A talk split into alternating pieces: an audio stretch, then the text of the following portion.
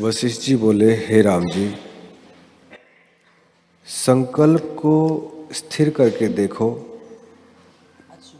कि सब तुम्हारा ही स्वरूप है।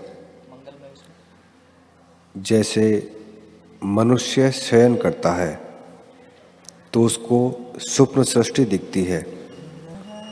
और जब जागता है, तब देखता है कि सब मेरा ही स्वरूप है। वैसे ही जागृत विश्व भी तुम्हारा स्वरूप है। जैसे समुद्र में तरंगे उठते हैं, वे जल रूप है। वैसे ही विश्व आत्मा स्वरूप है। और जैसे चितेरा काष्ठ में कल्पना करता है कि इतनी पुतलियाँ निकलेंगी, और जैसे मृतिका में कुम्हार घटादे की कल्पना करता है कि इतने पात्र बनेंगे। पर काष्ठ और मृतिका में तो कुछ नहीं है।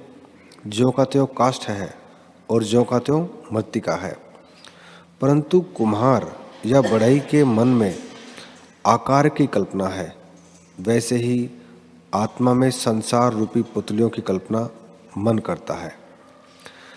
जब मन का संकल्प निवृत्त हो, तब ज्यों का त्यों आत्मपद भाषित हो। जैसे तरंग जल रूप है, जिसको जल का ज्ञान है, वह तरंग को भी जल रूप जानता है। और जिसको जल का ज्ञान नहीं है, वह तरंग के भिन्न भिन्न आकार देखता है। वैसे ही, जब निसंकल्प होकर स्वरूप को देखें, तब जगत फुरने में भी आत्मसत्ता भाषित होगी।